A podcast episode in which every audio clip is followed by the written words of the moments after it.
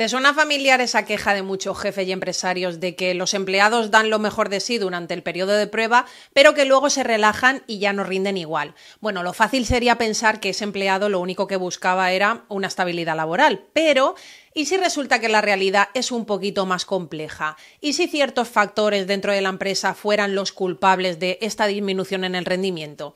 Yo te recomiendo que si estás escuchando este episodio en la oficina, que le subas un poquito el volumen a ver si tu jefe descubre de una vez lo que está ocurriendo entre esas cuatro paredes. Bienvenidos al podcast A Jornada Completa con Nuria Guirao. Bueno, pues como decía, esto tiene más miga, porque si nos quedamos solamente en la superficie de esta queja, la percepción es que ese empleado actuaba así porque lo único que quería era asegurarse un puesto fijo, ¿no? Y el empresario piensa, vaya, vaya, eh, ya ha conseguido lo que quería y ahora ya no lo da todo como antes, ¿eh? Este lo que es es un interesado. Y ante esto, ¿qué hace la gran mayoría de estos jefes? Pues en lugar de abordar la situación, optan por la drástica decisión de despedir a esos empleados a los pocos meses del periodo de prueba. Y digo yo, ¿no sería mejor que antes de tomar una decisión tan radical se investigaran las verdaderas razones detrás de esta aparente desmotivación? Me refiero. ¿Realmente hemos explorado todas las opciones? Porque a veces lo que parece ser un problema sencillo puede tener capas más profundas. Vamos a ir desentrañando las posibles razones detrás de esa desmotivación laboral post periodo de prueba porque aquí te voy a dar ocho razones, así que fíjate si puede ser compleja esta situación y puede tener más chicha de lo que aparenta. Vamos a empezar por la razón más común de todas, la falta de comunicación.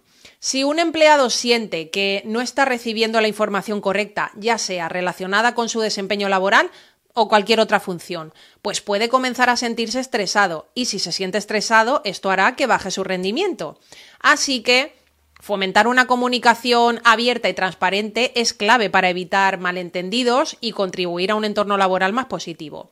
Otra razón muy común detrás de la demotivación es que el ambiente de trabajo sea negativo, porque un lugar donde el aire está cargado de tensiones, pues no es agradable para nadie y esto es algo que te drena la energía.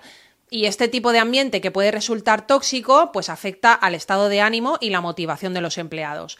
Así que hay que tener en cuenta también que muchas veces no se trata únicamente de las tareas diarias, sino de cómo nos sentimos mientras las realizamos. Por tanto, crear una cultura positiva y saludable no es opcional, es esencial.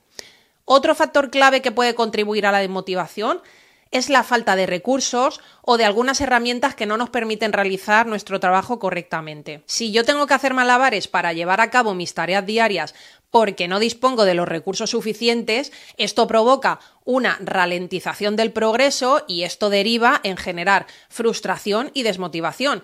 Hay que pensar que un empleado motivado es como un guerrero cuando sale a una batalla, pero si yo a ese guerrero, por muy valiente que sea, le doy palos de madera para salir a luchar, pues ya me dirás tú a mí.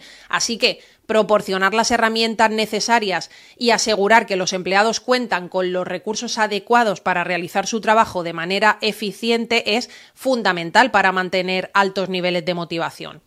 Otra razón bastante común, metas poco claras. Si el empleado siente que va a salto de mata y apagando fuegos, su motivación puede irse apagando también. Es que tener claro las metas y expectativas es esencial para mantener a los empleados enfocados y comprometidos, y cuando las metas son poco precisas o directamente es que no están ni planteadas, pues no existe esa sensación de lograr nada y eso es algo que también desmotiva. Así que establecer metas claras y realistas, además de comunicarlas eficientemente y revisarlas periódicamente, ayuda a mantener a los empleados enfocados y motivados hacia un objetivo común. Otra de la más común también, la falta de reconocimiento. Esta es un clásico. Si tú no tienes la sensación de que tu esfuerzo y dedicación están siendo reconocidos, eso es súper desmotivador porque te da la sensación de que no importa cuánto te esfuerces, porque como igualmente no te lo van a reconocer, así que eh, no escatimemos en reconocimiento y en dar feedback positivo, que hay que valorar y celebrar los logros por pequeñitos que sean, que eso ayuda mucho a mantener una plantilla motivada y comprometida. Otra razón más que también suele llevar a desmotivar a un empleado, la ausencia de oportunidades de desarrollo profesional. Si los empleados sienten que no hay oportunidades para crecer o avanzar en su carrera profesional, es probable que pierdan el interés y la motivación y la sensación de estancamiento pues puede convertirse en un factor muy fuerte de motivación. Así que es importante que una empresa invierta en programas de desarrollo profesional, ofrecer capacitación continua, establecer planes de carrera claros, porque esto puede estimular el crecimiento y mantener alta la motivación de los empleados. Otra razón súper común, temas de ámbito personal no resueltos.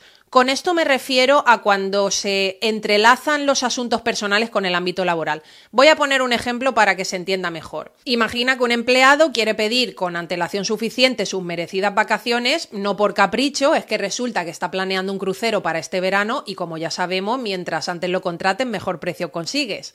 Bueno, pues este empleado se acerca al jefe y le dice, oye, mira, necesito que hablemos de mis vacaciones. Y aquí es donde la cosa se complica, porque el jefe quizá, inmerso en su vorágine diaria de la empresa, responde con evasivas sin entender por qué para ese empleado es tan importante saber ya con tanta antelación cuándo cogerse las vacaciones. Y así las semanas pasan, los meses vuelan y esa conversación sobre esas vacaciones sigue siendo un tema sin resolver. Pues este tipo de situaciones personales no resueltas suelen generar una carga adicional de estrés para el empleado, porque la sensación que tiene es que sus necesidades personales no son ni reconocidas ni atendidas. Y como consecuencia, esto disminuye la moral y la motivación. Por eso hay que recordar que todos somos seres humanos con vidas fuera del trabajo y que ignorar las necesidades personales de los empleados no es que solamente tenga un impacto significativo en su bienestar, es que para la empresa es negativo porque afecta en su rendimiento laboral. Y por último, otra de las razones que suelen desmotivar es el trabajo monótono y que haya falta de desafíos. Porque realizar las mismas tareas de manera repetitiva, día tras día lo mismo, pues cansa. Y los empleados necesitan estimulación y oportunidades para aprender y crecer en sus roles. Así que yo siempre recomiendo introducir variedad en la responsabilidad nuevos retos, fomentar un entorno que promueva la innovación y la creatividad, porque eso puede revitalizar el interés de los empleados y mantener altos niveles de motivación. Y bueno, estos son algunos de los engranajes de, que pueden estar influyendo en la maquinaria de la desmotivación laboral. Yo espero que estas reflexiones hayan provocado un clic en la cabeza de alguien porque tenemos la fea costumbre de emitir juicios rápidos sin ni siquiera tomarnos un tiempo para comprender si hay algo más detrás de esta situación o de cualquier otra. Para mí habrá valido la pena si con esta charla eh, a una sola persona se le ha encendido la bombilla y a partir de ahora ve a sus empleados no solo como una fuerza de trabajo, sino como individuos valiosos con quienes puede conseguir un camino hacia el éxito conjunto. Que lo digo siempre, que es que se consigue más construyendo puentes en lugar de muros. Bueno, un abrazo y nos vemos en el siguiente episodio. Chao.